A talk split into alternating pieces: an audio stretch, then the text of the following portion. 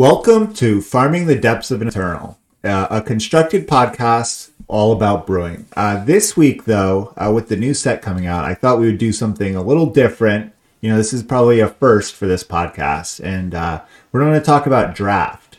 So in order to help me do that, because I'm clearly not an expert on this as a constructed podcast host, I brought on Tempest Dragon King to explain to me how draft works and maybe about the new set and this preview event that's currently happening. So thank you for coming on, Tempest Dragon. Hello, thank you for having me. Yeah, so this will be a little different. People probably aren't used to this, so hopefully no one stops listening. Yeah, we're treading new ground here. Exactly. Talking about draft. I know. But long-time listeners, don't get upset.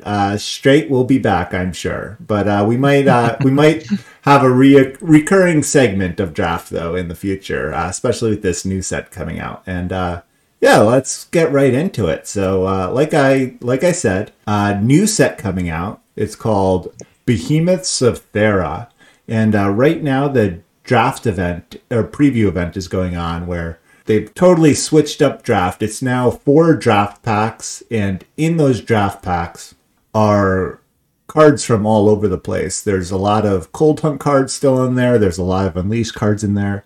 There's 30-plus of these new Behemoth of Thera cards, and it's the Wild West, especially because, as with all new formats, it seems like there are some amount of bot packs being passed. That's proven with some last picks. Yes, and pitchers.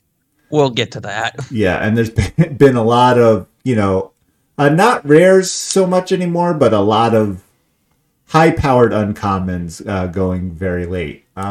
So this episode, what we're going to do is just kind of talk about the new mechanics, the returning mechanics, a couple of the cycles to maybe help us get a better grasp of what this format's looking to shape up like, and then maybe some interesting cards, and maybe talk a little bit sprinkled in there about this draft preview event. Impressive that we already have faction graphs for this format. Yeah. So, the first new mechanic is Hunt, and Hunt is an ability that so far is on some units and spells, and what you do is it's Hunt plus a number, and so when you hunt, you look at the top card of the opponent's deck, and then if it is a non-power card, the unit that hunted gets +1/+1, and if it is a power card, you gain you draw a card called an advantage, which is really just a power burst. So it gives you +1 power for the turn. And then it has a new keyword ability called Swift, which means it doesn't have a response window, so it can't be responded to. So far, Advantage is the only card with Swift, thankfully. Yes, that we've seen. And I think they added that just as a quality of life thing, so there weren't quite so many response windows with so many Swift advantage cards being played, possibly. And then that card that you looked at goes to the opponent's void. It gets discarded. Yeah, so an example card of this is there's a shadow common called Unyielding Tusker, which is a 3-shadow 3/2 beast. And then this has a reoccurring hunt, which is pretty interesting. It says, pay 4 to hunt 1. And so you can do this multiple times, so it's not even limited to once per turn. And so you can grow this or gain these advantage cards each turn with this Unyielding Tusker. Another one that looks to be a pretty good card, and sort of the time beater of this format. Cautious Mantis. Yes, it's called. It's It's like a Terrazon. Yes, exactly. It's a 5-cost single-time influence. It's a 4/4, but it has Summon, Hunt 2. So it has the possibility of being a 6/6, a 5/5 with an advantage card, or a 4/4, but you can ramp twice, which is might seem not that helpful when you're already at 5 power. But this set also does include a lot of expensive activated abilities, as well as ultimates, as well as the fact that we don't quite know how the draft format, the setup of the draft format, but we're assuming that it's going to be Thera and Unleashed. And so you will still have a bunch of the Unleashed cards to make use of, gaining extra power to play more cards. Yeah, and as a note, if you want 2 power from their deck, you don't get 2 advantage cards. It's just that the 1 advantage card ramps you for 2 power. Okay, yeah, that I'm glad you brought that up and have figured that out, because that actually happened against me today, and I, for the life of me, couldn't figure out why my opponent's advantage card gave them +2 max power. I was like, is there a unit that... But no, okay, so that makes sense. And some quick statistics to get a sense of how these will work is, assuming you have 18 power, so, or your opponent has 18 power, so 40% of their deck is power, your chance of getting advantage twice is 16%. Your chance of getting the double +1/+1 counters is 36%, and your chance of getting one of each is 48%. So if you're assuming the double advantage is kind of like the whiff, which is not always the case, you're pretty likely to get at least one +1/+1 counter on your unit. You're also pretty likely to get one advantage. Yes. So how have these played out so far in the drafts? How has Hunt felt? So Cautious Mantis has been pretty dang good. Unyielding Tusker, less so. Yes. No, I agree that. Unyielding Tusker is a far cry from, like, Shadowlands Bone Picker. Yeah, it's not a super great card. But, I mean, in general, there's... Yeah, I think Hunt's felt good. Yeah. And it has a sweet animation. It does. It's a surprisingly, surprisingly elaborate animation. I love elaborate animations. I think people were a little worried about the random chance with the Hunt mechanic, but I think the fact that both options are more or less a positive, and one is way more likely than the other, makes it play pretty well and sort of gives you a pretty good idea of what you can expect. So it's been playing pretty well, in my opinion. The one interesting thing, and it's unclear to me whether this is intended or a bug, is based on how Eternal mechanics have worked so far, because Hunt interacts with your opponent and your opponent's deck and void, you would kind of expect there to be a response window when you Hunt, but right now there is not. So I think that's a quality of life thing. Yes, so that'll be the question, whether that's a quality of life, because that is actually a big buff for the card. So we'll talk about a card later. Yeah. There's a 3 damage fast spell in this. In this set, and so there are some cards that are, say, like a 4-cost 3/3 with Hunt 2. There's a time uncommon that's like that. You would expect that when you played that, you would get a response window to kill it before it grows. But currently, as soon as you play it, it does the Hunt, grows, and then you kind of get a response window. Yeah. There's also one other thing about it. Hunting is blocked by face aegis. Mm-hmm. Yeah, and I hadn't come upon that interaction yet, so I was kind of wondering, since there is no response window, whether Aegis would still block it, but it seems like Aegis does. That's a unique thing that we haven't come up to yet in Eternal. unrespondable things that are still blocked by face ages. Yes. All right. So that's the first new mechanic that's been revealed so far.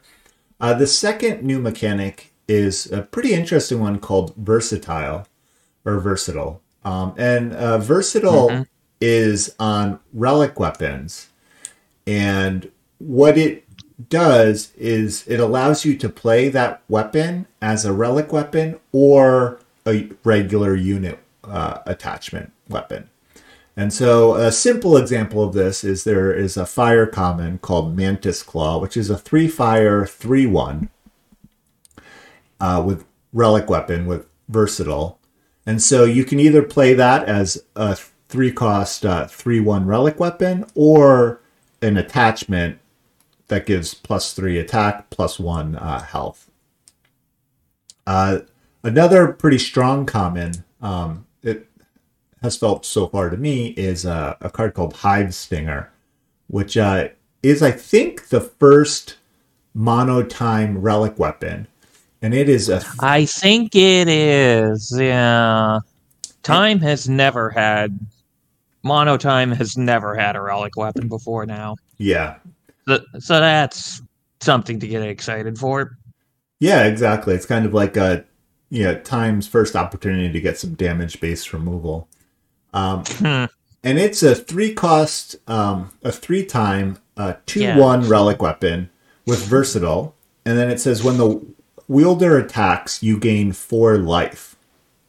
And when the wielder attacks, that can be you using it as a relic weapon or the unit that it's attached to attacking, depending on what mode you used. That sort of thing is especially good to stick on like a flyer on or an unblockable unit to just get in there. And so it's almost like it gives it lifesteal, except it's kind of limited. So if you play it on like a 1/1, then it's better than lifesteal, but then it doesn't scale with the unit like lifesteal was. There was a versatile weapon spoiled that has lifesteal, so if you want the actual lifesteal, there's a thing for that too. Yes, and so this card has played really great. Just like Unleashed, there are a lot of pretty good flyers. There's a bunch of Aegis flyers still in this preview event, and so it has felt pretty good putting this on. Being a constructed podcast host, I've now forgot the names of all these. Storm Peak Eagle, and Glider, exactly, Ice Glider. So, I haven't seen it on Ice Glider so much. I won a game today with it, putting it on Ice Glider and then buffing the Ice Glider another way. I've actually seen it on Ice Insect Swarm a fair bit. Mm-hmm. People are still playing that thing. Yeah, and I think, that is... I don't know how you've played more games of this preview format, but... Hive Stinger, I think, is all right. I end up cutting it for one reason or another just because the playables in this preview format feel very strong. Yes, agreed. This is, especially this preview format, is totally different than what we've been used to with Unleashed, where... We have 4 packs of Cold Hunt and Behemoths of Thera. Yeah. So we have a lot of playables. Literally, I did a draft today where I was like, okay. I'm a little tight on cards, on playables here, but I think I got this. And as I was drafting, I was kind of making my deck. And I was like, but this is a pretty good deck. And then I did my last pick of the pack. And then it turned out I was only on pack 3, and I had a whole nother pack to go. I know Cass was in that exact situation, too. And I think even I was surprised my first time. Oh, it's my 3rd pack. Yeah. I have a deck already. I know. It was crazy. I was like, what is going on? I'm like, this is... I guess I have 37 playables. Time to cut from them. Yeah, so it's been, I will say deck building and figuring out what the cut has been pretty tough in this format.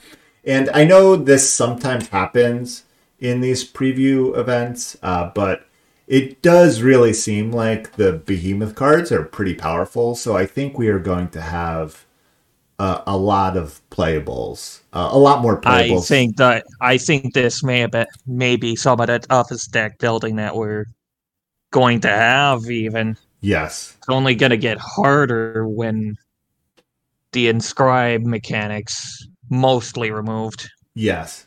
And I do think it will be interesting because we don't really know what the draft format, like how they're going to do the draft format. You know, in Unleashed, they kind of did this like Unleash, Cold Hunt, Unleashed. And so we don't know if it's going to be 3 Thera, 1 Unleashed, or it's going to be 2 and 2, or what's going to happen. And so, like, if it's 2 and 2, you know, then it's not going to be as, you know, we will still then struggle a little bit, I imagine, with playables to some extent. It might not even be 2 Unleashed packs for all we know. It could be just 2 draft packs. Yeah.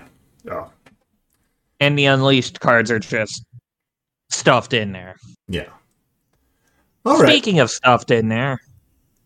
Yeah. We have a few returning mechanics. Yeah, a surprising number of returning mechanics. And we don't really know how many of each of these they will be or how supported they will be. But not to throw shade on the returning mechanics, of course. But the first one is markets are back. So there is a cycle of uncommon markets. They each have the same text except for what color they can draw from your market. So the time one is called Hive Delivery, and it's a 2-cost fast spell, single time. And it says, draw a time card from your market at the end of the turn. If you didn't play it, put it into the top 5 cards of your deck, then draw a card. These are great. I've heard people think some of the other uncommon cycle from Behemoths of Thera are the best uncommons from the set. I think these are the best uncommons from the set. It's just wonderful being able to snag whatever you want at fast speed from the market. Yes. And, you know, it's interesting because I do think like a market's value really depends a little bit on clearly on how strong the market card is itself, but also how many playables you get. And like I could imagine in Unleashed, if there were market cards, they would not be as good necessarily because you just sometimes struggled to even get your 27 to 30 playables.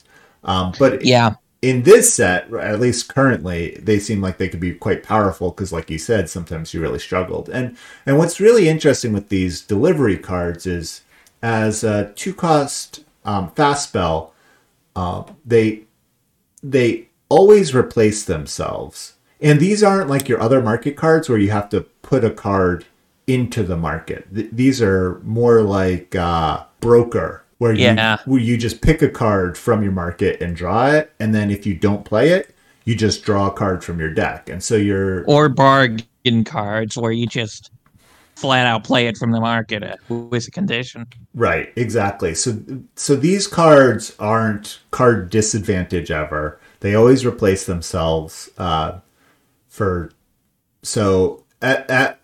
worst, they're sort of a fast speed. Both fast and slow speed treasure in that their 2 costs replace themselves. The other thing is also sort of worst case scenario. They're kind of like just that the relic cycle from Unleashed hours because you can put a sigil or power into your market. And so like the Hive Delivery can just be 2-cost draw, draw a time sigil from your deck. Yeah. Or from your market. And that's not terrible if you really need to get power. Markets have always been like that. Exactly. And so this really adds this flexibility where, you know, even if your market is just, you know, a time sigil and like a 7 or 8 drop, it can kind of do its job where if you draw it early, you're not going to clog up your hand with that 8 drop that you put in your market. You're going to have just kind of like a really expensive time sigil. But then if you draw it late, you can just like turn it into a big unit. Also of note, it's not always just one big unit thanks to Unleashed making its mark. Right. You can put an Unleashed unit in there and just stick it in the market and then draw it. Exactly. So it could be 2 or even 3 big units. Exactly. So that's pretty exciting. You know, it's been a few sets. I forget what set it was, but the last time we've really had these are with the Grafters. Yeah, I think that was Empire. Was that Empire of Glass? I think that was Empire of Glass. Yeah. So it's been a while since we've had markets, and I think these will be maybe not as powerful as the Grafters, but I think will be pretty interesting to play with. I think there's room for shenanigans here. Yeah. Not as powerful as the Shadow Grafter. No, Vine Grafter is too good. That's true. Vine Grafter is one of the best market accesses we've ever had. Yes. All right, another returning mechanic, pretty interesting, is Nightfall. An example unit that we have with Nightfall, which shows kind of like another theme that is in this set, which is to draw 2 cards in your turn, is Twilight Lantern. It is a 2-fire 2/2 common. It says summon Nightfall, and then when you draw your second card in a turn, Twilight Lantern deals double damage this turn. And what the Dusk Road cards wished they were. Yes. So this is, you know, a 2-power 2/2, totally fine unit in and of itself. It has a pretty aggressive ability in that it gets double damage, so it can attack as a 4/2. On your next turn, because you'll, with Nightfall, draw your second card. And then, pretty interestingly is, you know, the fact that we'll see what other kind of cards have this when you draw a second card. But Nightfall, I think, as a mechanic, is pretty helpful for aggressive decks that are playing a lot of their cheap cards and can run out of cards. And then, you know, if your opponent has 5 cards in hand and you have 0 cards in hand, even, you know, Nightfall's much better for you than it is for your opponent. And so it's pretty, that's true, pretty interesting that this is on the first card they previewed with Nightfall is such an aggressive card. Also, it's a common, so you're going to see Twilight Lantern a lot if Nightfall's good this set. Yes. I mean, probably even if it's not good, you'll just fire stuff when it's too dark. That raid is quite good. Yeah. Another Nightfall card that they previewed is a power, and it's called Midnight Reprieve. This is an uncommon, and it's depleted, and it says gain an influence of your choice, Nightfall. Yeah. This one I don't think is as impressive. No, it's going to serve its purpose if in a Nightfall list, but yes, yeah, it'll be interesting to me to see like what other how much fixing there is in the format because they have said that they're going to include the 5 Silexes that aren't out, which is a rare dual power cycle, but they haven't mentioned any common or uncommon dual power cards yet. So Midnight Reprieve might just be not a great card, but a card you have to play just to, you know, just for splashes and stuff like that. So we'll see how good it is. I don't know if I I would say you have to play it. Yeah, no, yeah. It's just an option. Exactly. Yeah, I'm not saying it's going to be a good card, but I just wanted to mention it as one of the few ways that to fix that they've spoiled so far at common or uncommon. And hey, it could surprise us. Exactly. All right, another returning mechanic is Spellcraft. Spellcraft is an ability on... It used to just be weapons, but now it is on units, where when you play the unit... you can pay the additional spellcraft cost to play a spell. So it's kind of like a worse contract where you can't pay it off later. You have to pay it at the time when you play the unit. Worse contract? Yeah, I think so, right? Contract. Oh, right. You can pay over with contract. Yeah. Right? Exactly. Yeah, I mean, they're not 100% compare. I mean, it's not like really an important comparison, but I was just kind of... I see what you're getting at now. And yeah, didn't really think about it that way. So the couple of the cards that they've shown so far, they've shown two uncommons. One is Young Blood Recruits, which is the 3/4/4/2. So pretty reasonable body for a 3-cost unit. It has Overwhelm and then Spellcraft 1, play Ruin. And Ruin is a card to destroy, the fire card to destroy an attachment. And so it could be a 3-cost 4-2 with Overwhelm or a 4-cost 4-2 with Overwhelm that destroys an attachment. Yep. Of which, with Versatile, there could be a lot of. Yeah, and not necessarily all on the opponent, but also on units. Yes, exactly. And then so it's reasonable to say that you're going to see attachments all over the place. I think so. So then the other... another card that they showed is a Justice unit. It's a 2-cost Justice, 3/2 soldier, and then Spellcraft 2, play Harmless Question. So it can either be a 2-cost 3/2 with no text, which we've seen a lot, or for 4, Harmless Question stuns a unit. And so for 4-cost, it can be a 4-cost 3/2 that stuns a unit. Which, you know, we've had cards like we have the Primal, the Jotun, the 4-cost 3/3 that stuns the unit. Jarl's Frost. Yeah, Jarl's Frost. And we've also had that 3 Justice 2/2. Yeah, Covenant Peacekeeper. And so this kind of... Covenant Peacekeeper. And so that's a 3-cost 2/2. So this is a 2-cost 3/2 or a... that doesn't stun, or a 4-cost 3/2 that stuns. And so it's like, it's actually in a sense worse rate than Covenant Peacekeeper, but it has the flexibility of when you don't need to stun something, you can just play it on turn 2 or whatever. So as an Argent Void soldier. Exactly. So not bad. Yeah. So yeah, it's kind of interesting because it is an uncommon.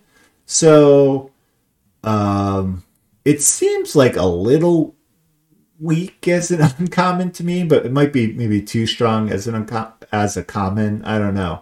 I'm like, yeah. I know like Covenant Peacekeeper is like a pretty good card, but like I think they were worried about there being Frostkid and Covenant Peacekeeper both at common in different sets. Yeah.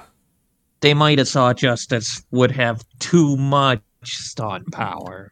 Yeah, very possible.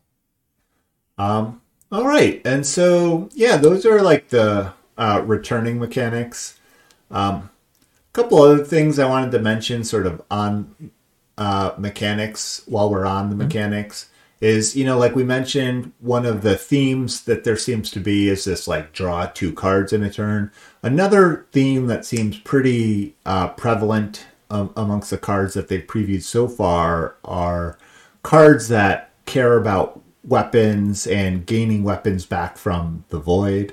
So there's an uncommon, a fire uncommon called Steely Scavenger, which is a 2-cost 2/2 for a single fire influence with Valor, and then Entomb. Draw each weapon that Steely Scavenger was wielding from your void. So this plays really well with all the versatile units. You can like load up your Steely Scavenger and then redraw the units when it dies, so you don't get 2-for-1 or 3-for-1.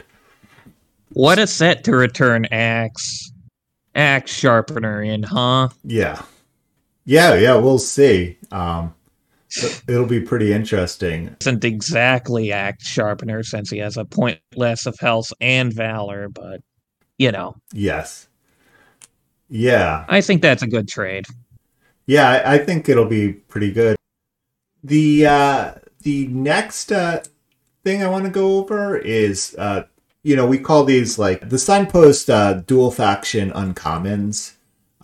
Recently, they've been kind of putting these in every set, and they're back here. We haven't seen all 10 yet, but I think it's pretty interesting to kind of go over these to see maybe what the themes are for the different two-color factions that we have so far. I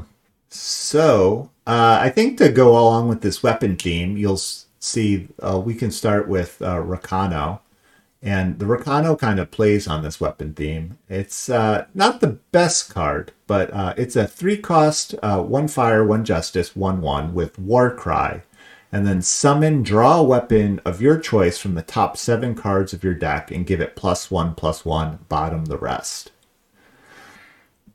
Oh, he seems pretty good if you have enough versatile weapons. Right, exactly. And that's the main thing I think to pay attention with this guy is that, you know, you can possibly get a deck with quite a lot of weapons because of versatile being allowing it to be a relic weapon or a weapon, but still you don't have to play some units. So it'll be interesting to see how good this is, and the fact that it's a 1/1 just makes me pretty nervous to play a 3-cost 1/1. It's no Rakano flag bearer. Yeah. That guy does not replace himself.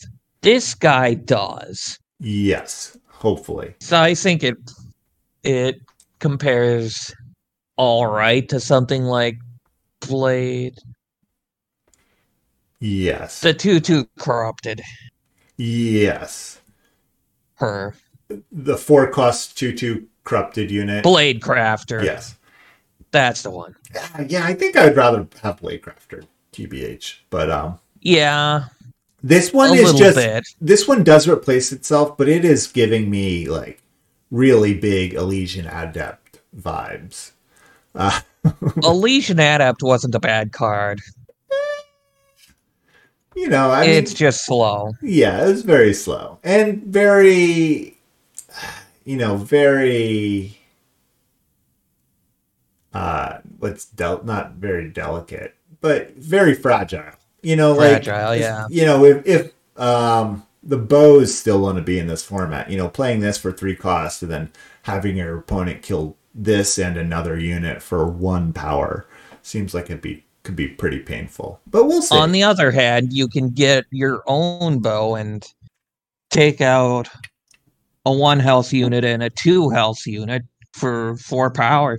Yeah, that's a pretty good deal. No, that would be pretty sweet. I agree with that. All right. Next is let's do Praxis. Praxis isn't really showing a theme so much as just hitting you in the face in this set. Its card is Relentless Hare, and it is a rabbit beast, and it's 7-cost fire time. It's an 8/8 with charge, endurance, and overwhelm. Very strong attack coming right there. Very hard to deal with. Very hard to kill. Very big. Blocks well. Hits hard. Wow. I'm very surprised. 7 is obviously and it does it immediately. Yeah. Yeah, exactly. This affects the board immediately and helps stabilize you. So that's pretty exciting. This would be a great use for all your advantage power that you've got to play this out early. Yeah, both fire and time do seem to like haunting. Exactly. So this is a natural end point to all that haunting. I've died to Relentless Hare once, and it's not pleasant. No. Agreed. All right, there's one more fire color pair that we have, and that is Blurwing Raider, which is the 3-cost Skycrag, so fire primal, 2/2, flying Aegis. When Blurwing Raider hits the enemy player, it hunts one. So yeah, this is a pretty interesting card. I think when this was previewed, this was before Versatile was previewed, and so this seemed like a pretty powerful card because it has Aegis, so it's hard to kill with a spell. It's flying, so it has evasion, and it can slowly grow because it can hunt one every turn when it hits the enemy player, or there's probably other shenanigans to cause it to be able to hit, other ways. But I do think its stock has lowered a little bit considering all the relic weapons that are in this format. I don't know. Blurwing Raider still seems just nuts. Flying Aegis can win the game. Yes. Is just incredibly powerful. Yes. And it's a great target to put on versatile weapons itself. Exactly. So it does go both ways. I do think the one tricky part is it is going to have that turn or two of vulnerability where you just have to play it and then hope your opponent doesn't have any versatile weapons in hand. But as a side note, this might mean that Jotunron's stocks have also lowered. Yes, very possible. That has not totally been my experience in this draft preview event where I've lost to several Jotunron's. Yeah. But I agree. It's not going to stop people from playing them. It's not going to stop me from playing them. Yeah. But and I think that's a pretty interesting comparison. And it's like, yes, Jotunron's still probably definitely playable, even with so many relic weapons and this too, because just the upside is there. I think coming down a turn sooner is pretty important too. Yes. All right, so now we can talk about some of the time ones. We have the Cambrai one. So this is a 3-cost Time Justice 2/3 Mistral Coordinator. When you attack with a unit with flying, it gets lifesteal this turn. So this is pretty interesting because this is not maybe the color pair you would expect a flying theme to exist in. Yeah. I'm intrigued by this as well. It seems like a card that works in some of those 3 to 4 faction greedy piles. Yes. In which you can have a lot of flyers. Yeah, and what's pretty interesting so far with the small amount of cards that have been previewed is Time doesn't really seem to have any flying units per se. But it does have a few units that create a flying unit. Another cycle. Oh, yeah, bees. Yeah. So there is a theme of, these bee tokens. So there's, they just previewed a card that's a 3-cost 1/1. But on summon, it plays a 2/2 bee. And there's a couple other of these bee cards around. So so we are having wide strategies. Nice. Yes. And, because Unleashed is still here, wasps will be around and stuff. So and they have previewed a whole bunch of Justice flying units. So. oh, yeah. And of course with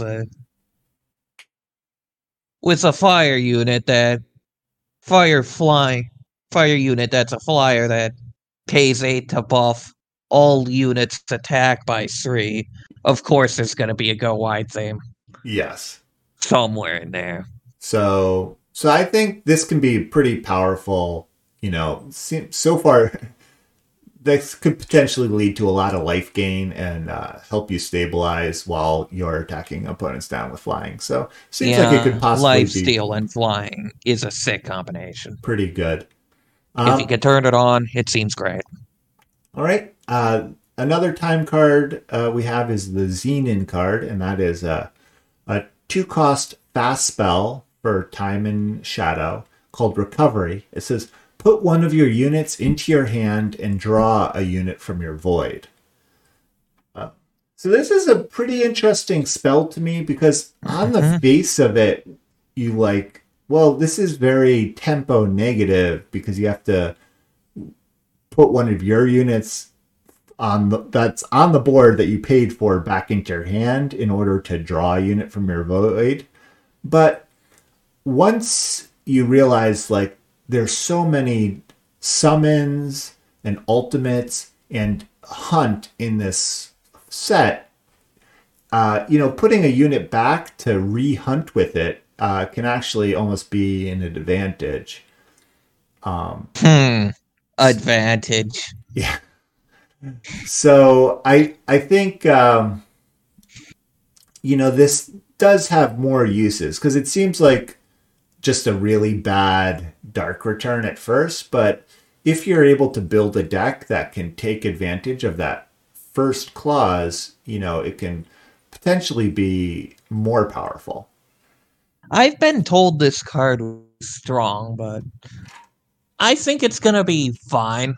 Yes. It's definitely synergy based for sure, and focused around those hunts and summon abilities. Yeah, I mean, like that Beekeeper that I just described, where it's a 3-cost 1/1 that plays a 2/2. If you play, two bees. You play a Recovery, you're keeping the 2/2 on board. You're just putting the 1/1 back into your hand. You're drawing a unit from your void, and then you can play the Beekeeper again that turn or next turn. And then, I think there could possibly be something there, even though, there are some times where this is going to feel bad because you're not going to want to put a unit back in your hand. But also the fact that this is a fast spell is also helpful because you can sort of wait till the end of your opponent's turn, just put a unit back into your hand. So after it's blocked or something, or to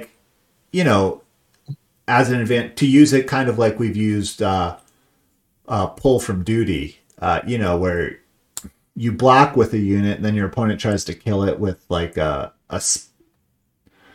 damage spell or tries to hit it with a relic weapon, and then you just put it back into your hand at fast speed, draw a unit from your void. Yeah, that's always pretty nice. Yeah, so there's definitely some possibilities for this spell after I thought about it more, even though my initial thought was...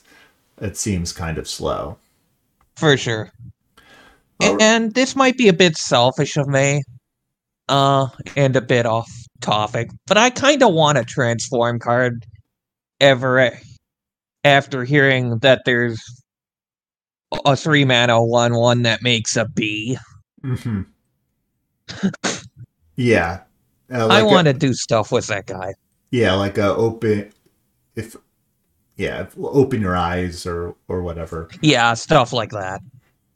Exactly, that'd be sweet. But open your eyes is going away. Yeah, well, that's you never know. There's still the possibility of reprints in this set. Yeah, it's possible. All right, so we'll talk about some of the Justice ones. There is Ranger Prodigy, which is a 2-cost Huru card, so Justice Primal. It's a 2/2 and has Empower Hunt 1. There's an obvious parallel here. It's Awakened Student. Exactly. This card's great. It is good. I do wonder what your thoughts are, because it does seem like this is, in my mind, worse than Awakened Student. It's, on one hand, worse, and on one hand, a lot better. Mm-hmm. Because this doesn't just grow. This gives you cards in your hand to discard. Right. Yeah, it. We haven't really seen any cards that you want to discard for draft. I mean, I think in like constructed, that's very possible. And also, who knows if you want a ramp. I mean, I think it's just going to be powerful as a 2-mana 2/2 that can grow. And we've had formats with Awakened Student where, you know, playing for Awakened Student was a great strategy. And I feel that will probably be true with Ranger Prodigy. This is an uncommon, though. So having 4 of it, unlikely. Going to be less common than before. Yes. Another question I have is, I do wonder, you know, especially after we've seen a card like Recovery, how many more Dark Return style effects there will be, like, Through the Unknown, we're assuming will still be in the format because it's from Unleashed. You know, so, like, Hunt does have that kind of downside where your opponent can, you know, you can put like a card that your opponent wants to Through the Unknown into their graveyard by hunting. So that will be an interesting tension depending on how many of those effects exist. And some cards want to be discarded, but I'm not sure we have too many of those. Hexavore doesn't work when it's hunted into the void. Mm-hmm. Yeah. Ranger Prodigy. Good card. Agreed. All right, then. I'd play 3 if I could. The next Justice card, we have an Argent Port card. It's another 2-cost relic. And it's a 2-cost Justice Shadow. And then it's called Ziat's Recruitment. And it says, at the end of your turn, if a non-soldier unit went to any void, play a 1/2 soldier with Aegis. This can fill up the void. This could fill up the board fast if any of you hunts. Exactly.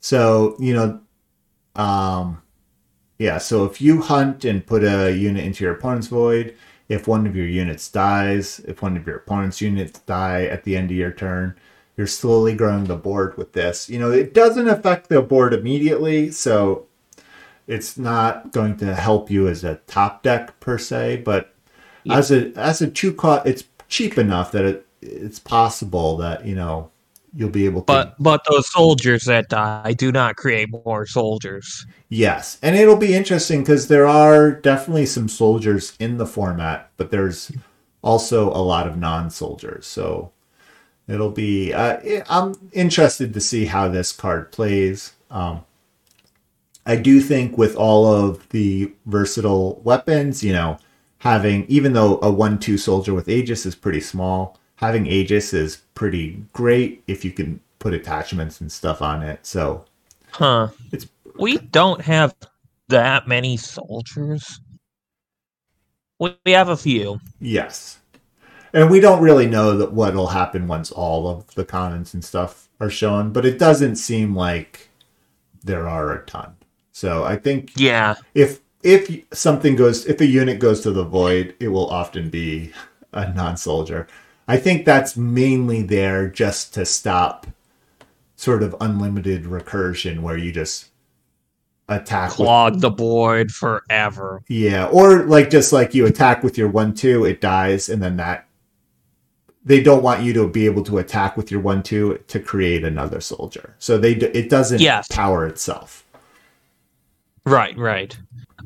That would just lead to a lot of problems in the future. All right. For sure. And then we have one more that's been revealed so far, and that's Mental Image, which is the Felm card. It is a 4-cost spell, Primal Shadow. It says, Mental Image, draw a card of your choice from the top 4 cards of your deck and create and draw a copy of it. Bottom the rest. Yeah, this seems pretty neat if you have a lot of big bomb cards, or if you want to play those cards. Exactly. It's pretty interesting because it digs 4 cards deep, which is quite a bit.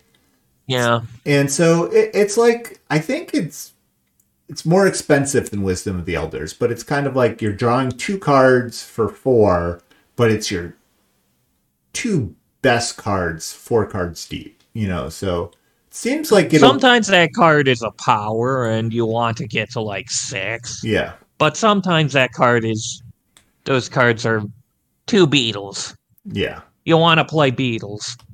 We'll get to the Beetles. Yeah. Very soon. Exactly. So I think this is a pretty interesting card. Again, it doesn't affect the board, so it will depend a little bit on how fast the format is, whether you can spend 4 power to just draw cards or not, because not every format supports that. Yeah. But I think it's an interesting borderline. Yeah. This format might be just slow enough for that thing to be worth it. Yes. I'm gonna guess this Behemoths of Thera is going to be an average paced format through and through. I will say, with how many powerful cards are running around right now, I wouldn't necessarily want to spend 4 to draw 2 cards. I feel like I would die. Dirtling can sometimes be dangerous. But we'll see once the full format's out how that changes. All right. There's 2 more cycles I wanted to talk about. And the first one is the uncommon cycle. There's an uncommon cycle, a monocolored cycle, and each of them have Hunt 2 and a 7-cost ultimate and are 4-cost cards. They're also all beetles. And they're also all beetles or insects as they're written. Type. Yeah. The fire one is the Granite Beetle. Oh, it's those the gemstones that we're so used to for each of the associated colors. The gemstones, the waystone. Yeah, exactly. So the fire one is Granite Beetle. It's a 4 fire, so they're double influence. It's a 2/2, has charge, not super exciting yet. But summon Hunt 2, so it has the potential to be up to a 4/4 charge for 4. And then ultimate, pay 7 to deal 6 damage to the enemy player. This deals so much damage on one card, it's frankly ridiculous. Yeah, I had an opponent hit this with that Stone Scar rare from the last set that gives your next unit and enter. Jeez. So then they double hit, so it attacked me as a 9/4. Holy crap. I know, it's pretty bad, but anyway. That's spooky. So this is you got to think this is often attacking. It's a 4-cost 3/3 charge that ramps you 1, which helps you get to its ultimate. So I it's good. It's not like wowing me just yet. I think I need to see more for how it plays. But this is It's not always going to get in, but when it does, it's going to hurt. Yes. So I don't know if this is the strongest of the cycle, but we'll see. The next one I want to talk about is the time one. This is Amber Beetle. This is a 4-cost time 3/3, the only 3/3 of the group. It has Overwhelm and summon Hunt 2, ultimate pay 7 to play a 2/2B with flying. So this is another card that plays one of these 2/2B tokens. And so this has the potential to be a 4-cost 5/5 with Overwhelm. Or a 4-cost. That's pretty good. Yeah, pretty good. Or it ramps you, which, time often is a color that wants to ramp. So this one seems pretty powerful to me. Yeah, time in particular wants to be at 5 to play Cautious Mantises a lot, too. So that makes complete and utter sense. Yeah. Amber Beetle's going to be often good Exactly. No matter which result it gets. Yeah, and this is also a kind of card where the ultimate, you know, it's not spectacular playing a 2/2 for 7. It's not like... Also, it plays a B. Yeah, not a spectacular rate, but, you know, like this is a card that if you got back with recovery, then you play it again, and now it went from like a 5/5 to a 7/7, and you got to play another B, you know, so like this is a kind of one of those cards where bouncing to your hand, you can get extra value or bringing it back from the void. Pretty happy with that. All right, the Justice is Emerald B. That's a 4 Justice 2/2. Has Valor, Summon, Hunt 2, and then Ultimate pay 7 to gain 7 armor. Yeah, this one seems like the worst of the bunch, but it still is pretty dang good. Yeah, versatile weapons can get pretty nasty with a big set of armor. Yeah, I haven't seen that happen yet, but that seems like what they were thinking with its ultimate ability. It seems like I think we'll see that a lot more in the format proper. Yeah.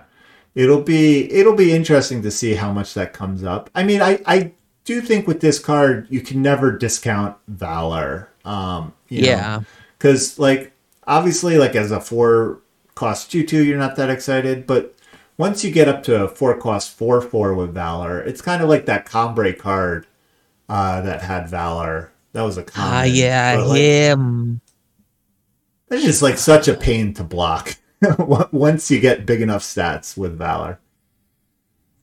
Was it Nobleman's Enforcer? Whatever. Yeah. His name doesn't matter. His stat line matters. Exactly. All right, next is a Cobalt Beetle. This is the Primal. It's a 4 Primal 2/2. Has Berserk, Summon, Hunt 2, Ultimate, pay 7 to draw 2 cards. Surprising no one, Cobalt Beetle's the beetle that I played the most. I also swang too much with it. It's kind of easy to say, ooh, Berserk on an empty board, and just swingless like a 3/3. Yeah. When really you want to use that ultimate before it does so. I know it's kind of interesting because it's kind of like an aggressive ability, and then a super slow value ultimate. But like I think it would be very good if it had Aegis, but it has Berserk instead. Mm-hmm. So I think it may have had Aegis in like playtesting or something, but yeah, they deemed it too strong for draft. So we'll see. I mean, there are, because of versatile, a lot of weapons, and Berserk plays really great with weapons. So I think it has a possibility to be pretty powerful. If you put a big versatile weapon on Cobalt Beetle, it just goes to town and ends the game right then and there. Exactly. Or very close to. There's the Shadow Beetle, the Amethyst Beetle. It's a 4 Shadow 2/2. It has Life Steal, Summon, Hunt 2, Ultimate, pay 7 to give an enemy unit -3/-3. Oh, you can go. This might be the ultimate that's most worth doing, because that just often kills a unit. Yes. And Lifesteal is a very strong ability. So, this is a pretty powerful card. All of these Beetles, these are like one of the sets of cards that I mentioned where not having a response window on Hunt really improves them, because most of them die to 2 damage fast spell if Hunt did provide a response window. So I think they would be a lot weaker, or will be a lot weaker if that happens. But as it stands now, I think that makes them a lot more powerful. I think Hunt not having a response window is partly just a quality of life thing. Yeah, not that it'll be in the format, but like, for example, if you played an Amethyst Beetle and then in response you bullseyed it, like that would feel Pretty really terrible, bad. Yeah. Which you aren't able to do right now. Yeah. Which makes them a lot more powerful. I think that's an overall. I think that's overall a good thing, really. Yeah. You want your 4-drops to do stuff. And then, so the fact that this has Lifesteal, a great ability, and can kill a unit or shrink a unit, because it's a permanent. It's not even -3/-3 for the turn. It's a permanent -3/-3. Yeah, it's forever. It's a pretty powerful ability. Also, you can copy the Amethyst Beetle with, like, Mental Image. Mm-hmm. Get 2 beetles. Yeah. Bring it back from the void. Yeah, you could get serious value very quickly. Yeah, grow it. It grows more, which is great on a lifesteal unit. Yeah, so it's pretty good. There's another sort of cycle of cards that with an 8-cost activated ability that are at common. And kind of funnily, these are also not gated to once per turn, which they... Yeah, if you get 16 power, you can do it twice. Unlikely. Good luck with that in draft. I know. It's just very funny that they used to just, more or less, there are so few cards up until this point that allowed you to use their ability twice per turn. And then all of a sudden, they now have a whole cycle of commons where you can do it, but they cost 8. I find pretty funny. But yeah, let's go through these. So there's a fire one. It's a 4-cost fire 2/3 exile insect. It has flying and then says pay 8 to give your units +3 attack this turn. That's all your units. That is so much damage if you get the 8 power. That is so much damage. Such a reward for going wide. Yeah. This is what I was referring to when I saw. There's a go wide strategy that's set. And yep, here we are. Exactly. So this one's pretty exciting to me, I think. Because like a 4-cost 2/3... And the body isn't even that bad. It's not that bad, yeah. No, I agree. Not that bad. All right, there is... the time one is a 2-cost 2/2 for a single time. It has Overwhelm. And then it has pay 8 to give Stonefist Nomad +6/+6 this turn. This reminds me of a few other time cards, namely Spike-Tailed Kieran. It doesn't match up too well to that card, but that card's a premium common. Yes, because that also supported a go-wide and cost 6 for its activated ability. Correct. 8 is so much. I mean, this becomes an 8/8 overwhelm, but also like you spend 8, then you attack, and then your opponent kills it, and then you like feel really bad of having spent 10 power on this unit. But I don't know. She's fine. Yeah, yeah. I mean, I think as a base rate, 2-cost 2/2. I think. Totally fine. Yeah. Has Overwhelm naturally, so again, with all the versatile weapons, you know, there might be something there. That's a good point. The ability just gives her tease in later on, and time does like to ramp. So way later on. Way. 8 is so much. Yeah, it's pretty late. We'll see how this one is. 8 is so much. But it does feel good when you do it. I have swung with her as an 8/8. Yes. Next is the Justice card. It's Warren Tactician. It's a 3-cost single Justice 3/1 soldier, and has Lifesteal, and then pay 8 to stun 2 enemy units. So I know some people that have really talked up this card, but there's a few things that make it less amazing and more just fine. First of all, 1 health. It's going to get pinged somehow. And it's a pretty high priority target. Yes. Since that activated ability is quite good. Yes. And it has lifesteal, so you just want to get it off the board. No, I agree. There's... you know, there's still Bow possibly in the format. There's a lot of these, again, we keep talking about these versatile weapons. It'll be interesting to see if they're there is format warping and defining as I feel like they are, but you know, like personal weapons are just also removal, so exactly. So they deserve mentioning. Yeah, so you know, almost all the versatile weapons will be able to kill this in a single hit. Watch there be a versatile weapon with zero attack. Yeah, exactly. That would be funny. But yeah, pay 8 to stun 2 enemy units. Yeah, that's a good ability.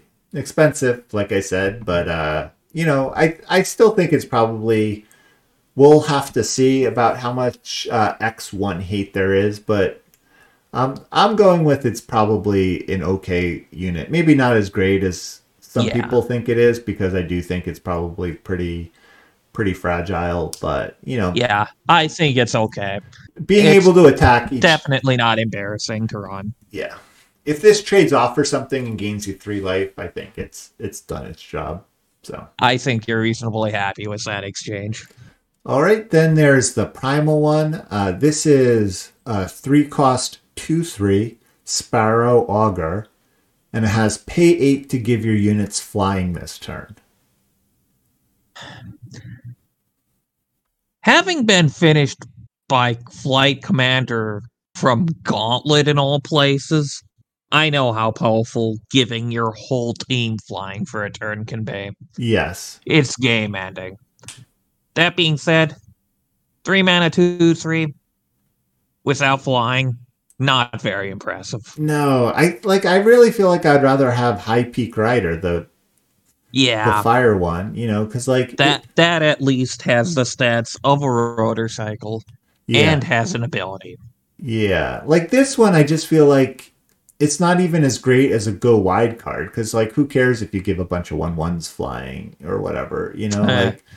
Like this is gonna be good. You do care if you give your Cautious Mantis is flying, though. Yes, exactly. So I do think like if you mix this up with time or something and they have some big beefy units, it's going to be pretty good. But yeah, I'm a little less excited with the base rate of this card. Yeah, I'm not too excited about this one, but I cannot discount flying. Yeah. I'm going to get destroyed by this card, and I know it. At least once this format. Probably in the double digits. Yeah. Yeah, no, it'll definitely be a card you lose to. I agree. Yeah, speaking of other cards you're not super excited about as their base rate, the shadow one is Leeching Viper, which is a 6-cost shadow unit. It's a 4/4 and says pay 8 to deal 4 damage to the enemy player and gain 4 life. Mm-hmm.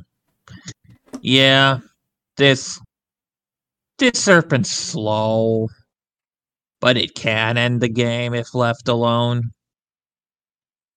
Yeah, exactly. It's kind of interesting. I mean, it has some amount of inevitability to it, a very expensive inevitability, but I think we're just going to have to see what the unit sizing is. You know, because it's like in this last format, besides for Terrazon, you're just like, oh, 4/4 blocks everything. You know, I mean, obviously, it's like, you know, the Primal Inscribe card from Cold Hunt. Yon Spellhammer? Yeah. I mean, obviously, that had Aegis. He had Aegis, too. But you're just like, you put that down in this last format, and you're like, no one's ever attacking me again. This thing is huge. And then... I didn't think that, but it's like, I feel nice and protected. Yeah, no, I obviously small arms unit. I'm exaggerating a little bit, but it just is like the stuff in this. And he says, "I'll smash you flat." You felt good, exactly. So you know, but it does seem like so far we've seen cards that are bigger than this 4/4, and so that makes me a little bit nervous about how good a 4/4 is going to be. Class 6. I think this is our first Shadow Serpent of note. Oh, cool. I think so. Yeah, I will. They're starting to faction shift a little bit. I can't speak to that at all. But tiny note. All right. But a note nonetheless. Yeah, one last thing I wanted to talk about is some of the fixing that's been previewed. Has not been much. We mentioned Midnight Reprieve, which was the depleted power card that has Nightfall. Another card that helps with fixing to some degree is Rift Crystal, which is a 2-cost colorless relic. It says summon, gain, and influence of your choice. And then when you play a non-power card of that faction, sacrifice Rift Crystal to draw a card. So it cycles itself. So I may be one of the biggest believers in Rift Crystal out there. I think this card enables a lot of 3 and 4 faction decks. Mm. Just gains influence. If you play a card, not even a single faction, but also a multi-faction card that this card's helping you fix towards, you draw a card for it. It replaces itself. And it has fixed the card you wanted to play for.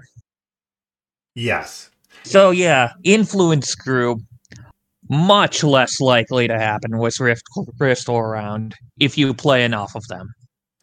Yes. Yeah, it's interesting. I mean, I do see people's point where this is a little slow, and the argument that it's kind of slow, that it's not as good at fixing your splash because you have fewer splash cards in your deck, and so therefore you're less likely to, you know, it's like if you play this early, do you fix your splash color, and then what if you never draw your splash card or whatever? You could do that, or you could just, like, you have an icicles in your hand, play Rift Crystal for your second primal, and then play icicles, and that cycles. Yeah. It doesn't even have to be a unit that you play. I know, and that I did want to highlight because it says it clearly on the card when you play a non-power card. But I definitely surprised myself by I had played Rift Crystal and named time, and then on my opponent's turn, I played a Stutter Step and then drew a card and was very confused for a second. That does the trick too.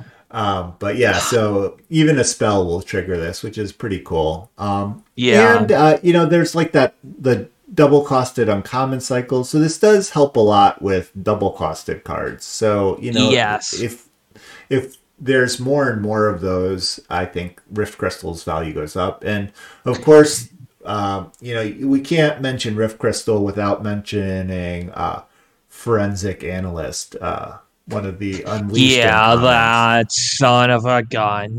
Yeah, so you just play this, you name Justice, and then you play Forensic Analyst. You draw. He's West now. Yeah, you draw a card, he turns into West. So it is a very powerful combo. Also turns on Tinker Unionist. Yes. And so it's just like, well, it's weird with Tinker Unionist. You specifically don't call Justice. Yes, you specifically don't call Justice, I know. Because I have a deck with 2 of these and 2 Unionists, and it's a little more awkward than you'd hope it to be, but it is a relic.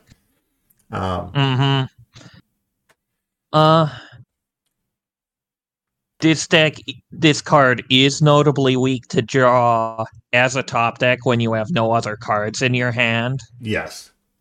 But especially because then you're really guessing on what color to pick in your 2-faction deck. Yeah. I typically just hold it in those cases. But early games...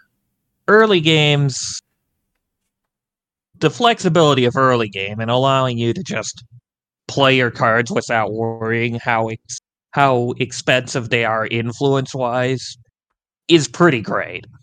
Yeah. All right, and then the final section that I kind of wanted to... class of cards I wanted to go over are cards that I found notable or interesting or interested me. So sort of the miscellaneous category. The first one, I think, is I wanted to talk about was Ignite, which is the 1 fire fast spell. And that just says deal 3 damage to a unit. So this is kind of like a fixed torch. We now have torches back to fast speed. This can't deal damage to face and it's double fire. So it's very unlikely that you're going to play it. Yeah. Turn 1, obviously. But, this seems like a powerful spell. It's a little unclear to me how good this is going to be, because right now it feels like things are pretty big. I think this is going to be pretty good. It's not in the format yet, but I think it's going to be pretty good, even with all the things haunting. Yes. There are plenty of 2, 3, even 4 drops you want to remove with Ignite. Yes. Another interesting thing about this card in this format, again, with versatile units, when you do play them as a relic weapon, this does not interact with them, which is pretty interesting fact about the card. So it can't deal damage to face, exactly, unless you give it overwhelm somehow. So, I'm interested to see. It's pretty cool, like a 1-cost deal 3 damage to... Deal 2 damage is always a pretty exciting spell, but we'll see. Because at first, when I thought you could interact with Hunt, I was like, this is going to be so powerful and make the Hunt cards so much worse. But now I'm like a little bit more mixed about how early you'll pick this as a double fire card. But yeah, we'll see. Yeah, it is interesting that Hunt just doesn't have a response window. Yeah. I think Ignite's going to be one of the premier removal spells of the set, though. Yeah. Then, key break point to focus on. Exactly. Yeah. Definitely. Another card I wanted to mention, and this is solely just to point out how there's just like a lot of powerful cards in this format. They spoiled a card called Canyon Lurker, which is a time common. So this is a 6-cost time, 5/5 with ambush. Man, talk about cards you don't have to play around. What a big lizard. Yeah. This is going to be so frustrating to attack. Dude. Oh my gosh. This is big honking lizard is in your way now. No. I mean, obviously... That's going to be rough, yeah. So, but I just think it's like just seeing this card and imagining this in Unleashed is just like mind blowing. It's just like, wow, the cards are just so powerful and so much more on rate than this actually blocks pretty much everything from Unleashed. Yeah, it's crazy. It's so big. It's crazy. I can't believe this is. Then it infuriated me as a card for me personally. I'm like, we're both probably gonna get got by it, given how much I've been gotten by Praxis Duster already. Yeah, I know. Yeah, he got me today. Though. Yeah, I mean, Praxis Duster is a little more justifiable because, like, sometimes you just can't do anything about Praxis Duster. But like the sort of the OG in this category, the 4-cost 3/3 that wasn't Praxis. Cold Recruiter, one of the classics. It's just like never. My opponent passes with 4 power, and I'm like, oh, well, lucky me, free to attack every time. Yeah, same. The actual classic in this case is Scorpion Wasp. Yeah. And this is going to be even worse because this kills everything. It's unbelievable. Then there is a pretty crazy card in a sense. I mean, it's expensive. It's a spellcraft card called Stormwatcher. It's 3 primal. It's a 0/5 with Aegis. And then it has Spellcraft 4, play Hailstorm. So 7 cost... This is my first time seeing this card, jeez. Yeah, so it's a 7-cost Hailstorm, kind of expensive, but it doesn't kill itself, which is pretty cool.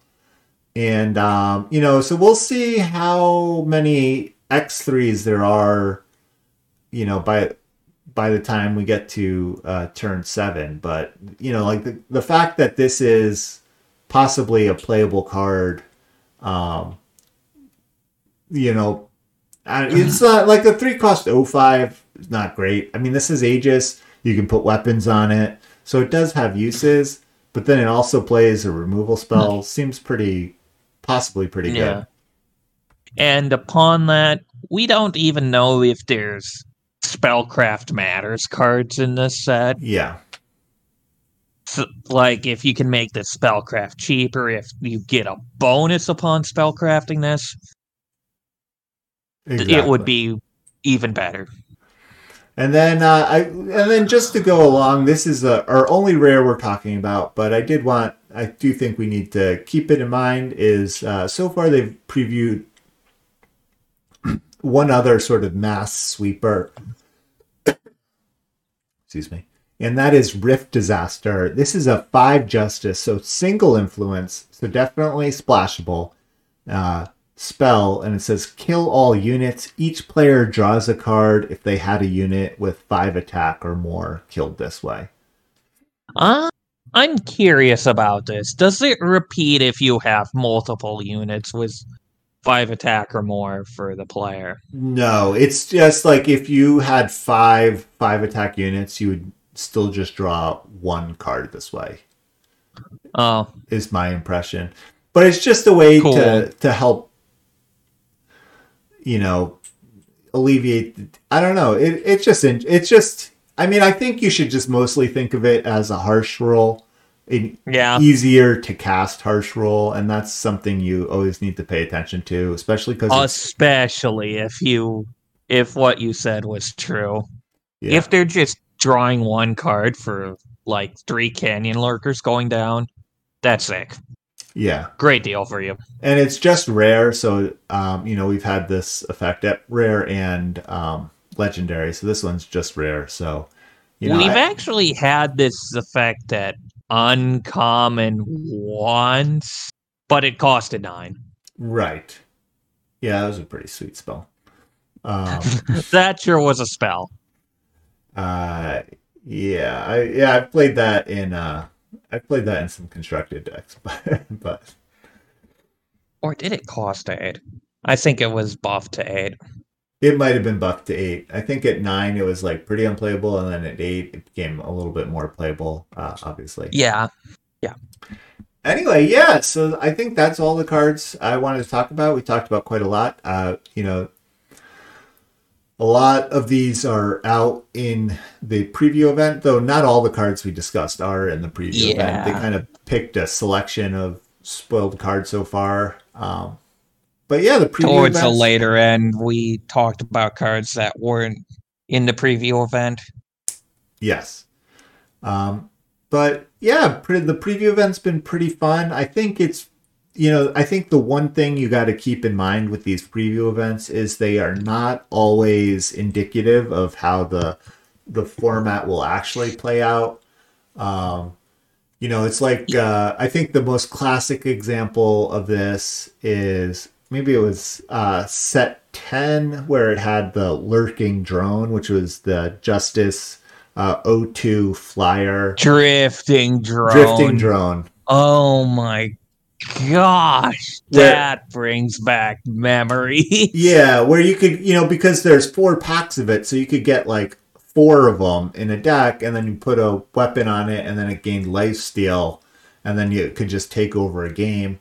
And then people were just like primed, and so then the first week of the real format, everyone is still trying to force that deck, and then you're like, oh, when you it actually kind of stinks. Yeah, exactly. And so you got to keep that in mind with these. You have to be aware of what's actually leaving, and what came in.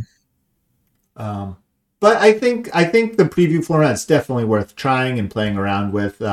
It's definitely high powered right now, especially with these bot packs. I think still in there, but. The new cards have played really great. It's been a breath of fresh air to play, like I said, to play a format where you're just like with a lot of powerful cards in it and having to make some really tough cuts.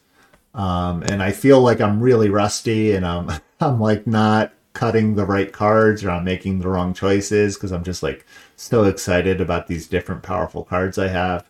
Oh, that's completely fair. I'm excited too.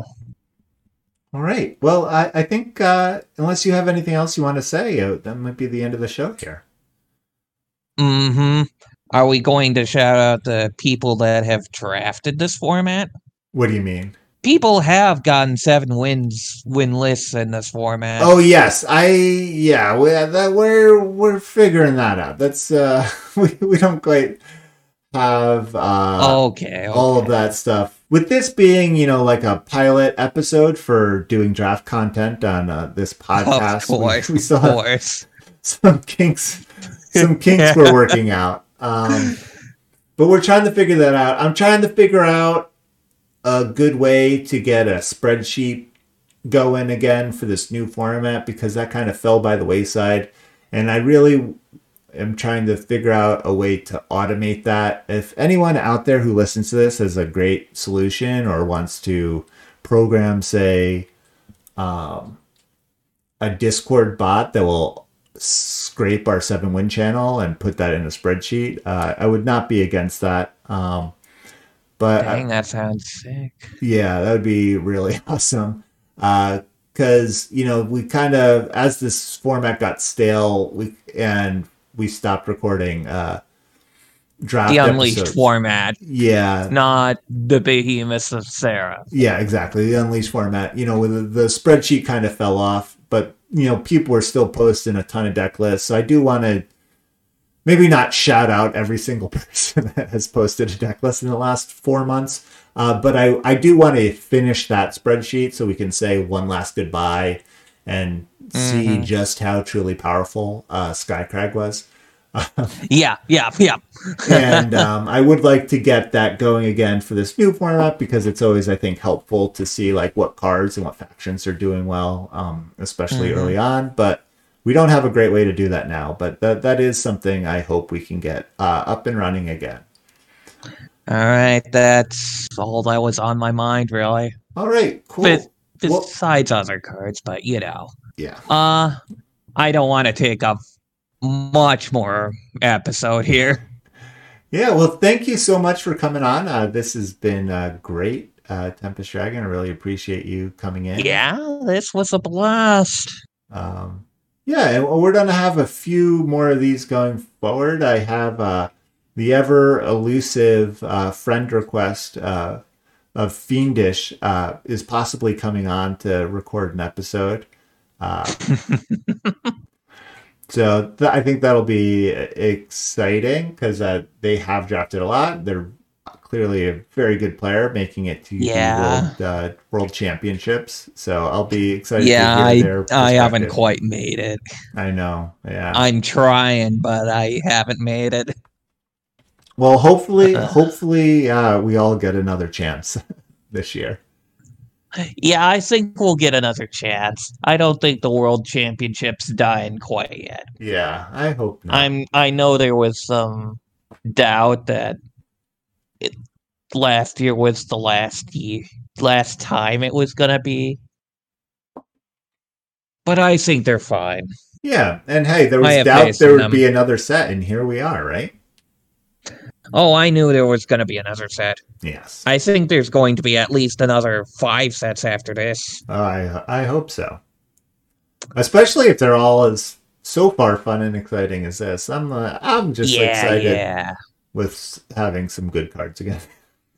And some pretty cool mechanics. Like we said, Hunt has played really well. Versatile has played really well. So hopefully it doesn't go for another 7 months, though. Yeah. Even the greatest set has trouble going through 7 months. Yes, 100% agreed. All right, and then for those who are not part of our Patreon, we do have a Patreon at patreon.com/farmingeternal. It is a way to support the show. We have a bunch of wonderful patrons who do support it, so if you would like to check that out, please do. It helps keep the show running, and it's really appreciated. Helps with server costs and motivation. And yeah, Cool. Well, have a good night, everyone. Take care. Bye-bye.